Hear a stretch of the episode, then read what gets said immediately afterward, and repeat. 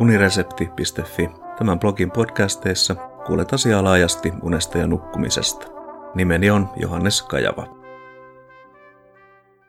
Unihäiriö kivun ennustajana. On varsin tavallista, että huonosti nukutun yön jälkeen voi ilmetä kipua esimerkiksi päänsäryn muodossa. Pitkäaikaista kipua sairastavilla puolestaan on todettu kipuherkkyyden lisääntyvän vastaavassa tilanteessa. Mikä sitten on kivun ja unen suhde?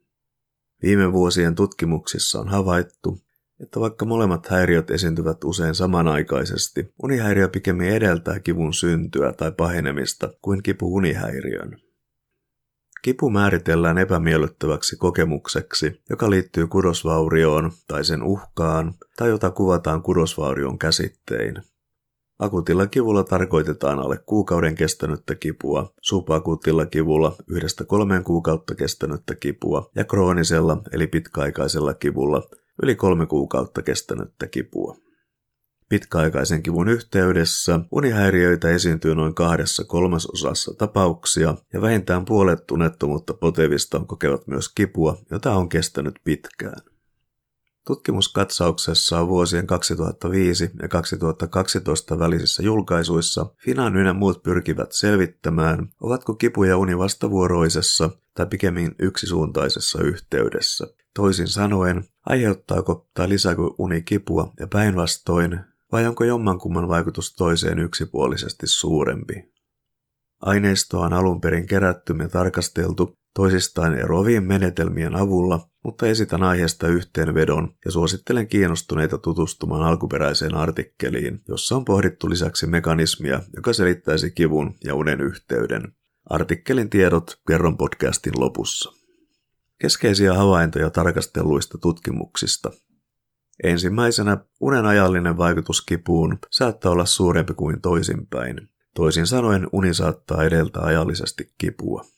Toisena, huono unenlaatu saattaa voimistaa kroonista kipua ja tehdä sen pidempikestoiseksi.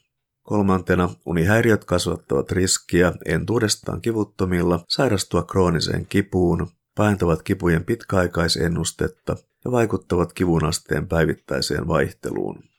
Lisäksi hyvin nukkuminen vaikuttaisi parantavan pitkäaikaisennustetta.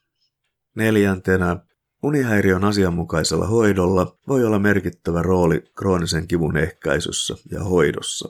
Viidenneksi, unen häiritseminen tarkoituksellisesti jopa yhtenä yönä voi lisätä sekä kliinisesti määriteltyä kipua että herkkyyttä kivun aistimiselle. Ja viimeisenä, toistaiseksi ei tiedetä, onko unihäiriöitä seuraavien uusien kiputapausten ja jo olemassa olevan kivun pahenemisen taustalla sama mekanismi. Seuraavaksi muutamia tapausesimerkkejä. Tanskassa epäsäännöllisesti esiintynyt jännityspäänsärky kehittyi todennäköisemmin pitkäkestoiseksi 12 vuotta kestäneen seurannan aikana, mikäli seurantajakson alkuun sisältyi unettomuutta. Norjassa tutkimuksen alussa esiintynyt unettomuus ennusti sekä jännityspään särkyjen että migreenin uusien tapausten ilmaantumisen 11 vuoden seurantajakson aikana henkilöillä, joilla ei entuudestaan esiintynyt päänsärkyä. Vastaavasti Iso-Britanniassa uudet päänsärkytapaukset havaittiin jo yhden vuoden seurannassa. Samassa tutkimuksessa havaittiin myös se, että päänsärkyjen muuttuminen pitkäkestoiseksi oli epätodennäköisempää, mikäli seurantajakson alussa ei esiintynyt unettomuutta.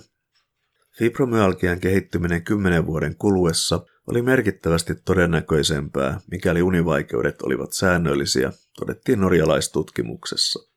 Tutkijat arvioivat, että kaksi kolmasosaa uusista tapauksista selittyi univaikeuksilla.